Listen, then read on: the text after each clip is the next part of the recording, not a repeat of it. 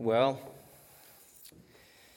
kind of in between series right now. We haven't landed on what our next kind of ordered thing will be. So, just uh, jumping on some different topics, and I'll, I'll get into that here in just a moment. I do want to say uh, happy anniversary, Cass and Jeremy, I hear. Yeah.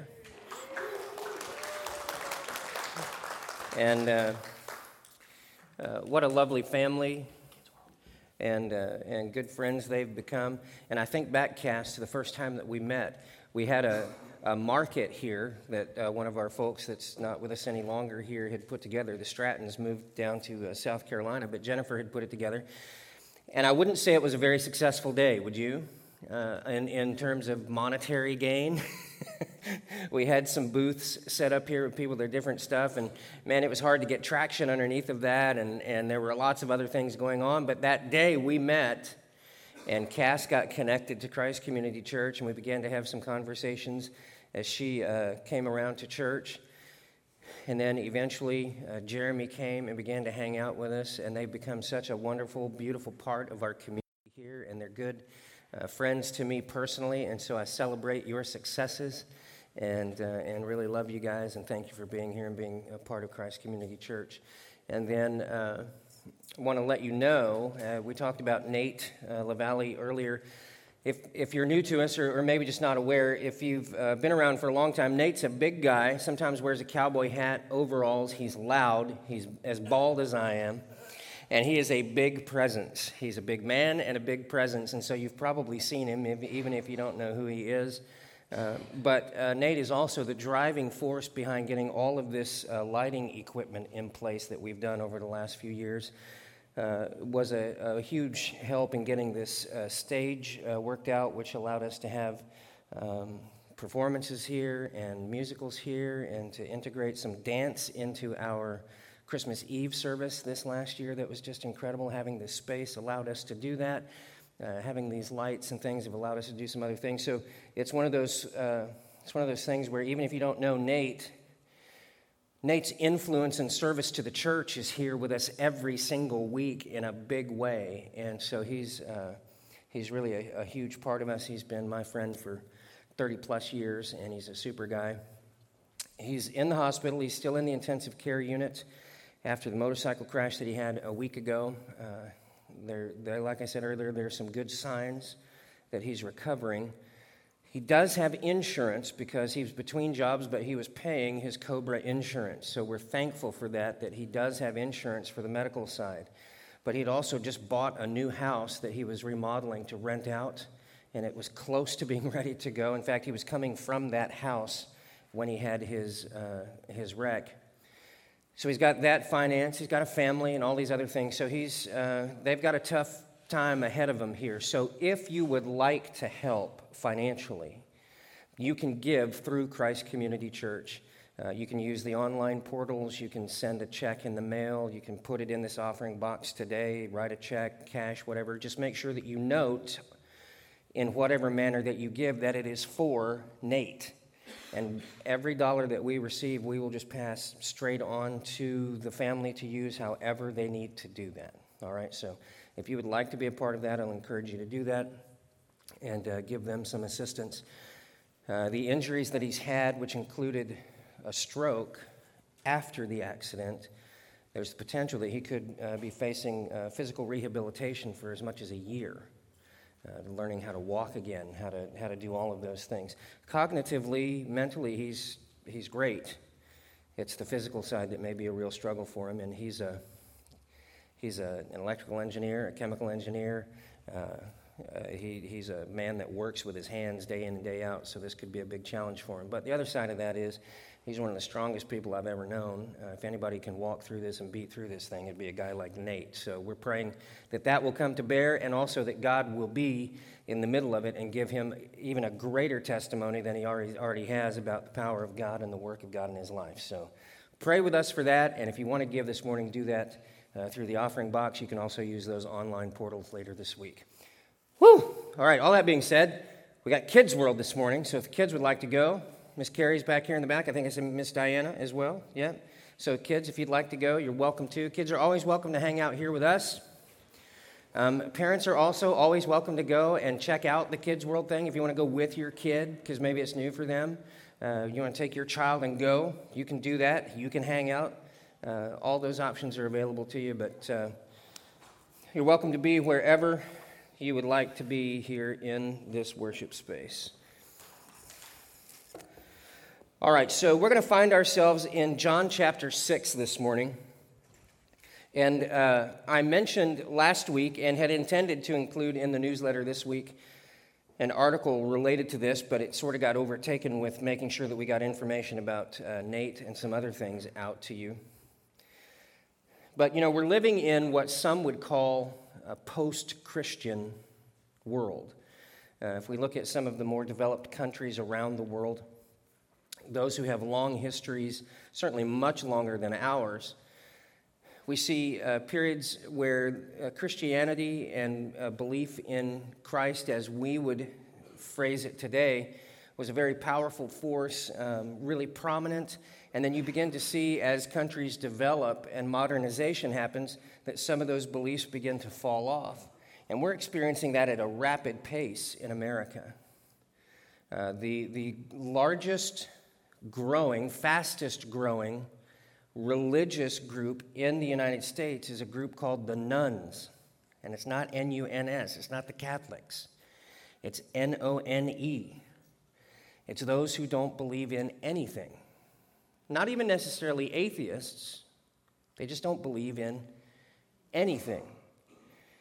Now, some would say that that's a, that's a hallmark kind of of the end times, that people are going to fall away, that that as we, in some people's minds, get closer to the time that Christ will return and gather his church and those who believe him to himself, and that eventually will be in the place uh, of final judgment for all of uh, mankind, as well as uh, what the Bible describes as the establishment of a new heaven and a new earth and eternity with Christ, that this is just a byproduct of that. It's something that the scripture does talk about, that, that, that it will be harder for people to believe. Also, the Bible says that in the last days, God will pour out his Spirit on all flesh, and there will be a great resurgence, a great reawakening. Uh, there are some who would, who would say, and I don't think it's unfair, that maybe the church has just kind of failed in its mission to share the gospel, to spread the good news. Uh, we spend a lot of time in modern American church going other places, investing funds in other places around the world to share the gospel, and that certainly is part of our mission as described in the book of Acts to go uh, uh, first to our, our own community and, and then to a little bit larger community and then to, a, to our country and then to the ends of the earth is the way that it's described in sharing the gospel. So it's certainly a biblical thing for us to do. But have we done it to the detriment of sharing the gospel right in our own backyard? Maybe. Um, people People have more options today of things to entertain their minds and their time than we've ever had in the history of the world, right? Uh, any of us who worked in youth ministry coming up through the 80s and into the 90s, we began to see that shift happening in the mid 90s to early 2000s where trying to compete with uh, sports and other activities that that used to not be quite as prominent in our society as they really began to grow, it became difficult for families to decide where they were going to place their extra time or their free time or the time that they wanted to spend to extracurricular activities.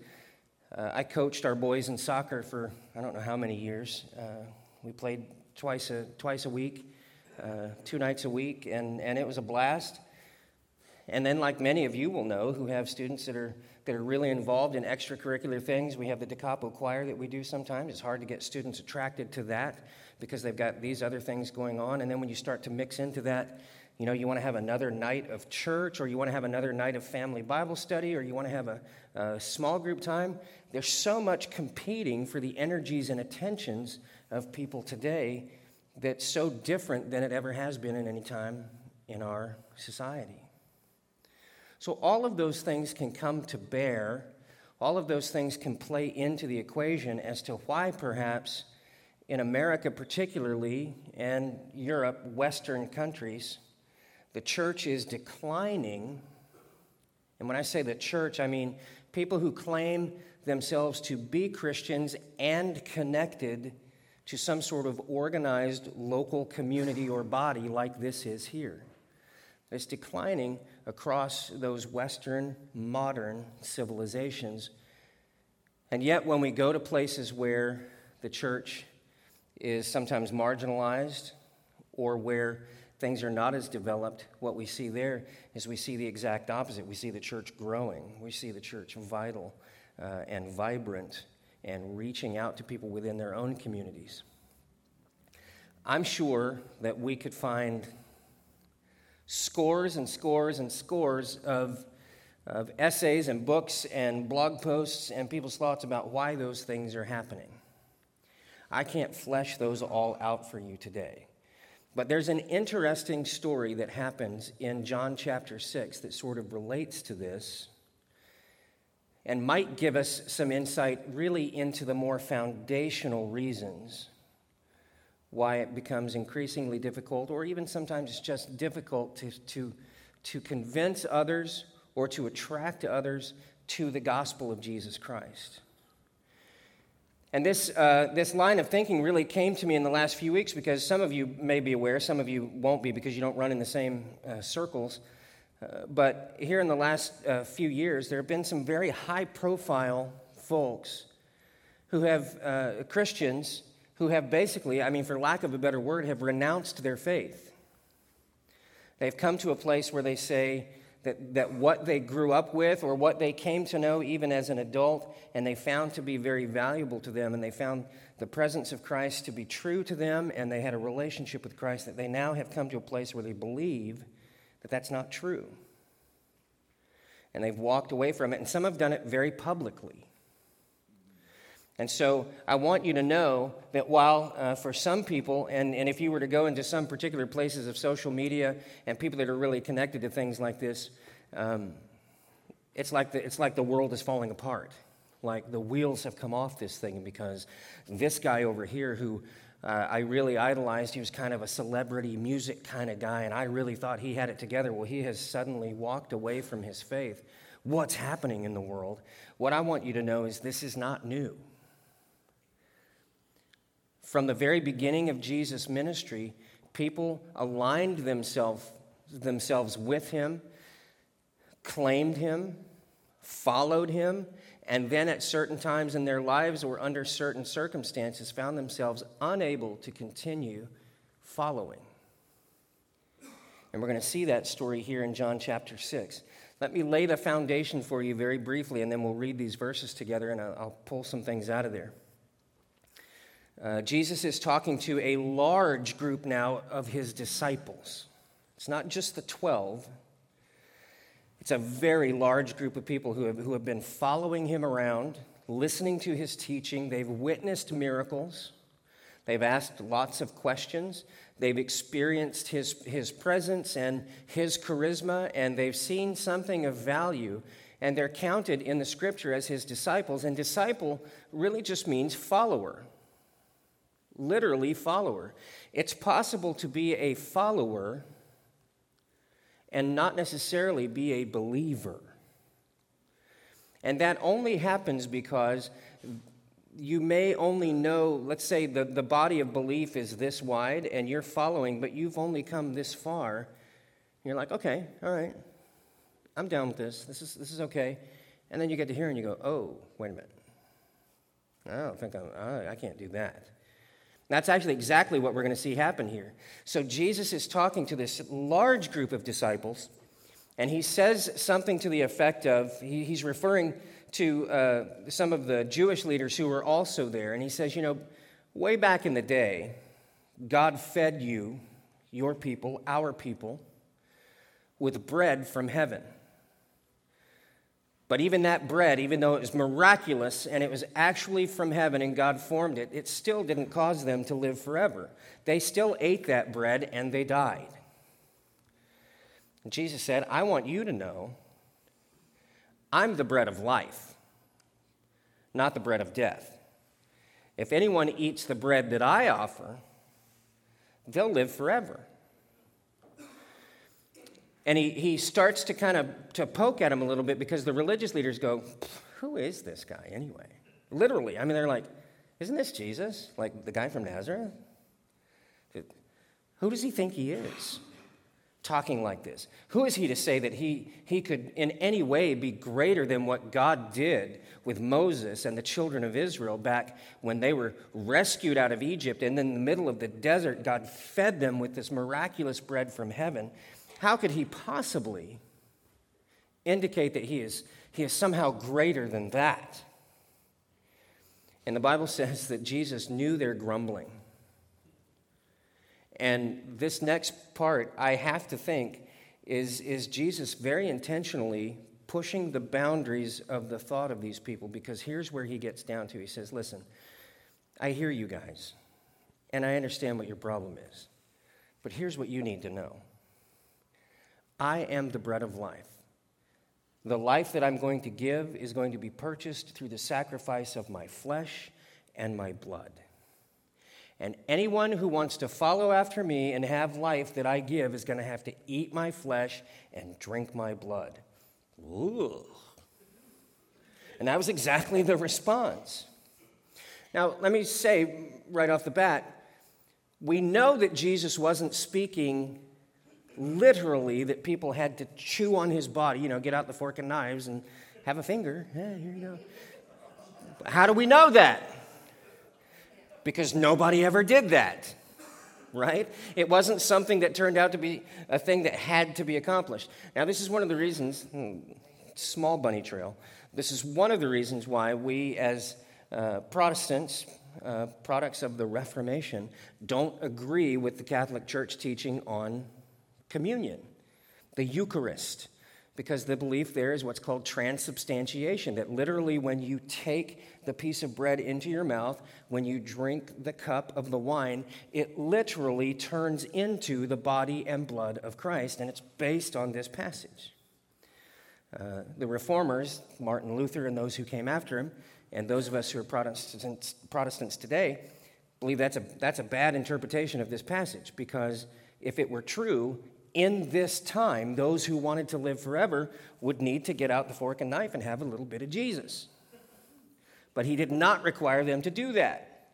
So he's speaking metaphorically that his body, the breaking of his body, the shedding of his blood, was going to be the purchase of this bread of life. And he underscores this in just a moment in case you don't believe me, because you're looking at you're thinking about the words, well, he really said, you got to eat my flesh and drink my blood. That's what he said. He sorts it out here in just a minute. All right, so he says all of this. And then the, the scripture says this When many disciples had heard it, John chapter 6, verse 60, they said, This is a hard saying. Who can listen to it? But Jesus, knowing in, him, in himself that his disciples were grumbling about this, said to them, Do you take offense at this? Then what if you were to see the Son of Man ascending to where he was before? Now here it is. Here's where he sorts it out. He says, It is the Spirit who gives life, the flesh is no help at all. The words that I have spoken to you are spirit and life. But there are some of you who do not believe. For Jesus knew from the beginning who those were who did not believe and who it was who would betray him. And he said, This is why I told you, no one can come to me unless it is granted him by the Father. And then, ironically, I don't know, John 6 6 6. John chapter 6, verse 66. After this, many of his disciples turned back and no longer walked with him. So you see, people, people starting to buy in and believe and then walking away isn't a modern invention. It happened at the very beginning. And the pressure point for it was when Jesus laid out ultimately a truth that people didn't want to believe. Now, for some here, they were religious leaders invested in a belief system that was opposed to Jesus being the Messiah. And so, right away, if Jesus is going to set himself up as, as the answer, if he's going to set himself up as the ultimate authority here, if he's going to say that everything that has come before was a shadow, it wasn't that it didn't have value, it wasn't that what happened with uh, the Jewish nation, with the nation of Israel back in the desert as they're rescued by the hand of God from Pharaoh and all those things that happened in the, in the desert, it's not as if those didn't have value. They're incredibly valuable. That's why they're still recorded for us today and why we still talk about them and look at the provision of God's hand for his people. But they were shadows, Jesus teaches us in other places, of the things to come, the Messiah. And this is only one place where Jesus begins to teach in this way. There are other, we take the collection of the Gospels and the different teachings that Jesus has where he lays out who he is. And those who believe, believe, and those who don't, they go away. They go on their own way. And so Jesus says here, if we go back right before verse 62, he says, Do you take offense of this? What if you were to see then the Son of Man ascending to where he was before? Well, where was he before? Right? He was with the Father, he was in heaven. We learn that right from the beginning of, of what we have as the Bible in Genesis. We, we understand this because of this connection between Genesis and the beginning of, of the book of John that we're in today. Uh, in the beginning, God created the heavens and the earth, right? Genesis 1 1. We go over to John chapter 1, and we see in the beginning was the Word. The Word was with God, and the Word was God. And the Word became flesh and dwelt among us. Jesus. He was there in the beginning with the Father, and then He came and dwelt among us, clothed in flesh. And so He says then, all right, if you're so wrapped up in this physical idea, of bread and body and blood. He said, What if, crazy thought, what if one day you saw me taken up back into heaven and I went back to where I came from? Now, if you're not familiar eh, and they don't know, that's actually what's going to happen later, right? He's, he's going to continue to live with them and teach them, and they're going to see him uh, uh, perform many more miracles, and then he's going to give his life on the cross.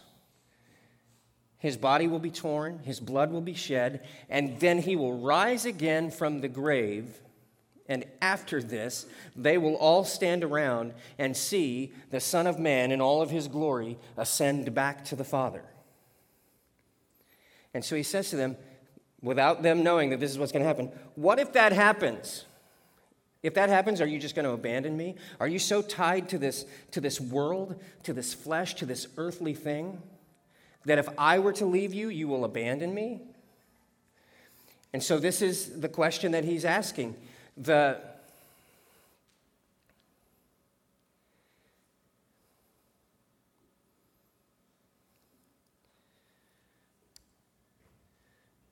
the ones who spoke to him just before this, when he said, I'm the bread of life, uh, if anyone wants to, to live forever, they have to, they have to eat this bread, they have to take part in my body, they have to take part in my blood. And they rebelled against that. Remember, they said, Who is this guy? He didn't know what he's talking about. How could he possibly be better than, than what was manifested with Moses, Moses in, in the, the wilderness and the manna? And Jesus is trying to point out to them, and he's trying to point out to us today, that if we're so tied to this physical world, this physical experience, then we may be ones who come to a place in our belief in God that, that when He calls us to a more spiritual understanding, when He calls us to a greater spiritual challenge, we won't have the eyes to see it. We won't have the ears to hear it. And instead, we'll pull back. We'll say, oh, I'm, I'm going to go back to, to and, and this is how it starts. I'm going to go back to what I was familiar with. This is, so let's say, um, here's where I began my belief over here. And for a while, I traveled to here. Everything was good. I like everything from here back. I'm like, okay, I can get that. I get that. And then I step over this line right here, and, and the Lord gives me an understanding now that is beyond what I knew before, and it doesn't jive with what I think or what I want. I go, hmm, I don't want to stand there. I'm going to go right back over here. The problem with that is what almost invariably happens, and what we're seeing in these people here in the scripture what we're seeing in some of these people today that have been very public about re- recanting their faith and renouncing what they believed before is they, they step back here, but over time, it just continues to move in this direction until one day they find themselves back at this spot where nothing that they believed out here now matters anymore. And it all has to do with our connection to the physical experience that we're having in our faith. And uh, this is uh, something that, as I've looked at this passage and I thought about some of these folks here, there are four things that I, that I identified that were true about these people's experiences. And I'm not putting these words in their mouths, these are things that folks have said as they've gone through this process of being here and then over time finding themselves back over here and ultimately way out here somewhere where it was, it was pre belief, right? It was before they believed anything. And one of those is that primarily their church experience, what they are invested in or have been invested in, is very experience oriented. And what I mean by that is when it comes to uh, the value of a church service or a worship service or um, even mission work and things like that, the measure of its success in kind of the environments that they've engaged in is did it feel like it was important? Did, uh, was there some manifestation of the Spirit of God that I could see or that I could feel that proved to me that this was good, whatever was happening here. Um, and it doesn't have to be, some people will say that that's a, a charismatic thing, gospel filled churches, you know, speaking in tongues, healing, fire tunnels, feathers falling from heaven, all that kind of stuff. But it, it doesn't have to be that. It can be some of the, the, the paradigm that I served in when I was first uh, as a pastor was it was very event oriented. Like, this Sunday had to be better than last Sunday, and the next Sunday had to be better and bigger than the last. And, and, and it's all experience. It's all like people have to kind of, you know, how you get used to something, and then you're like, oh, I need, I need more of that. It's kind of that thing with chocolate. Love chocolate, right? You eat that first piece of chocolate, oh, it's so good.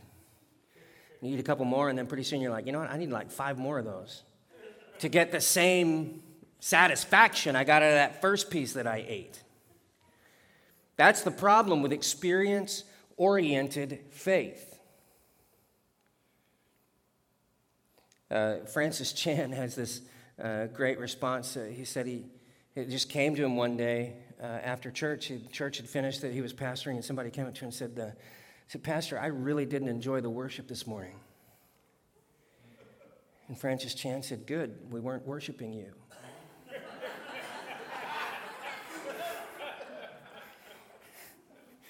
right? we have to be careful. That's not that we don't want to be, be quality, you know, we don't want to give Jesus our junk. We want to give him good stuff. We want to give, uh, you know, the Bible says play skillfully. So it's not that. It's not that we, we want to have a, a haphazard worship service that makes people feel awkward and uncomfortable because you never know what's going to happen and, whoa, it's kind of crazy. But there's a, a flip side to that professionalism, that slickness that can creep in. And it creates a shallow faith because we're rooted in experience. And you know as well as I do, you take any area of your life,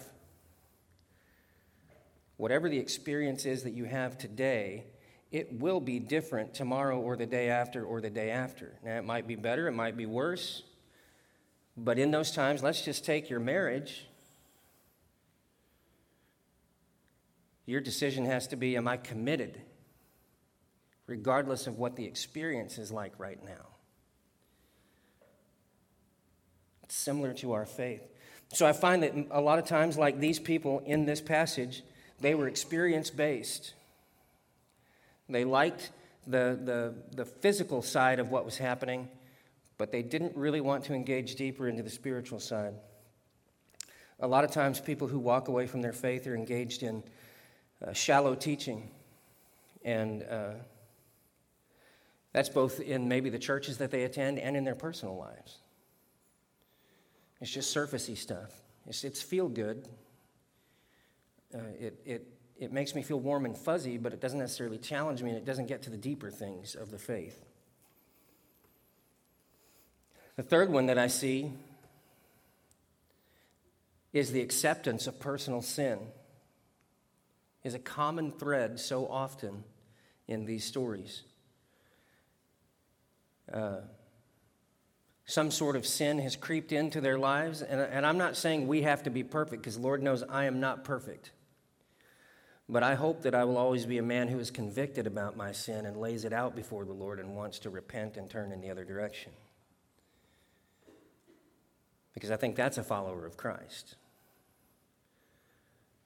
But if you've gotten to a place where you, you have some sin that you're living with in your life and you've just accepted it, what happens is now you've made that sin dominant over your faith in God and in the truth. And which one of those do you think is going to win at the end of the day? You'd like to say truth will win, but on, honestly, what I've seen more often than not is that the acceptance of that personal sin then begins to warp what we think the truth is. We start to take what we think we know is true or what the Bible teaches us is true, and we start to try and twist it and force it to justify the sin that we want to continue to hang on to. And then ultimately, that leads to what we call apostasy, abandoning the faith. And we see that here in this passage. Jesus told them that the words that he spoke were spirit and life. contrasting that to body and blood. His words were spirit and life. And he said these things, and after this, many disciples turned back and no longer walked with him.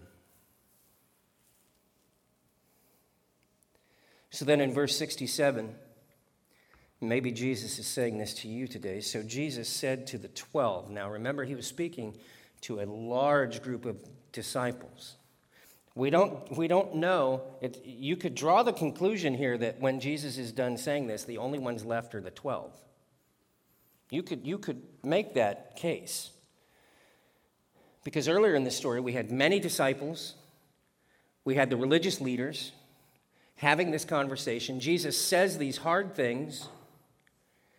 It says, Many stopped following him that day. And then the very next line is, and then Jesus said to the twelve, Do you want to turn away as well? And Simon Peter answered and said, Lord, to whom shall we go? You have the words of eternal life, and we have believed and have come to know that you are the Holy One of God. And this is where the difference is made. I have a, a message that I've delivered numerous times that connects to this. It's the difference between confession and belief. See, you can say something with your mouth, but when you believe something, it will change what you do. I could, you know, I can bring that stool over here and I can say, I believe that stool will hold me up if I sit down on it. But if I spend the next hundred years just standing next to it, I have not truly believed that that is going to hold me up until I put it to the test. And I think it's so with our faith. A lot of people have equated their confession oh, I believe in Jesus. And then we gather together and we experience kind of warm, fuzzy worshipy thing. And, and it's like it's how we want it. And it makes us feel good. It's the music we like. It's the teaching we like. It's whatever. But then when trial comes when struggle comes when that faith is tested that confession is put to the test is when we find out if we truly believe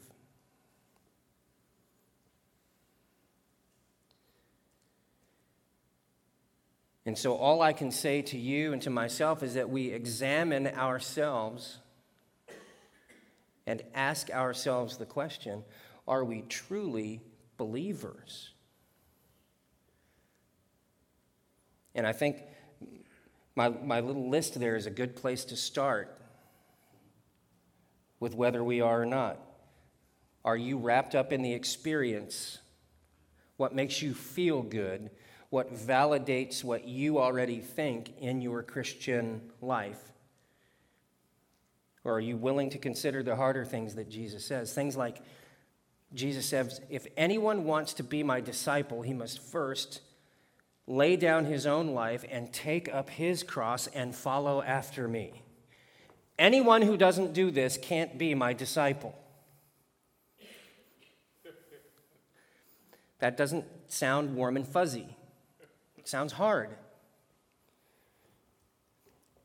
And I think if you're just a confessional Christian who says they believe but hasn't really put it to the test, I don't, I don't think that sounds attractive. So ask yourself here's, here's the self test Am I a believer or am I just a talker? Is your faith wrapped up in experience and what makes you feel good? And when it doesn't make you feel good, you don't want to have anything to do with it? Uh, are you involved in a community, a church that has shallow teaching? I hope not. I hope we don't do shallow teaching here. Um, but what about your personal life?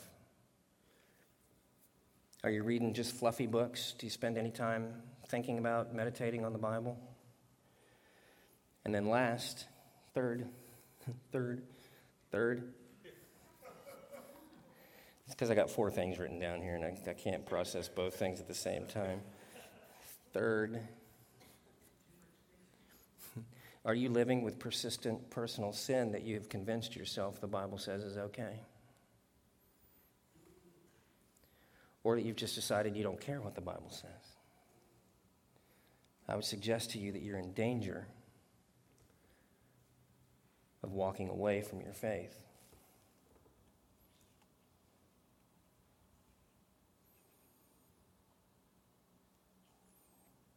So then I would suggest that you make sure you're in a biblical community that worships authentically, uh, teaches authentically, isn't shallow. Engage in your own spiritual disciplines prayer, fasting, meditation, reading the word, community, fellowship with brothers and sisters who are followers of Christ and then depend on the power of God to keep you. Because remember what Peter said where else can we go? Where else could we go? Jesus, you have the words of eternal life. It's you. We have believed. We've come to know that you are the Holy One of God. And if He is the Holy One of God, ultimately it is He who is able to keep you. So I encourage you, church, this morning examine your faith. Know where you stand. And if you find yourself wandering back this way, or if you find yourself only willing to go to a certain point, consider, ask yourself the question Am I truly a believer? Or am I just a talker? And get it sorted out with the Lord. Would you stand with me for closing prayer?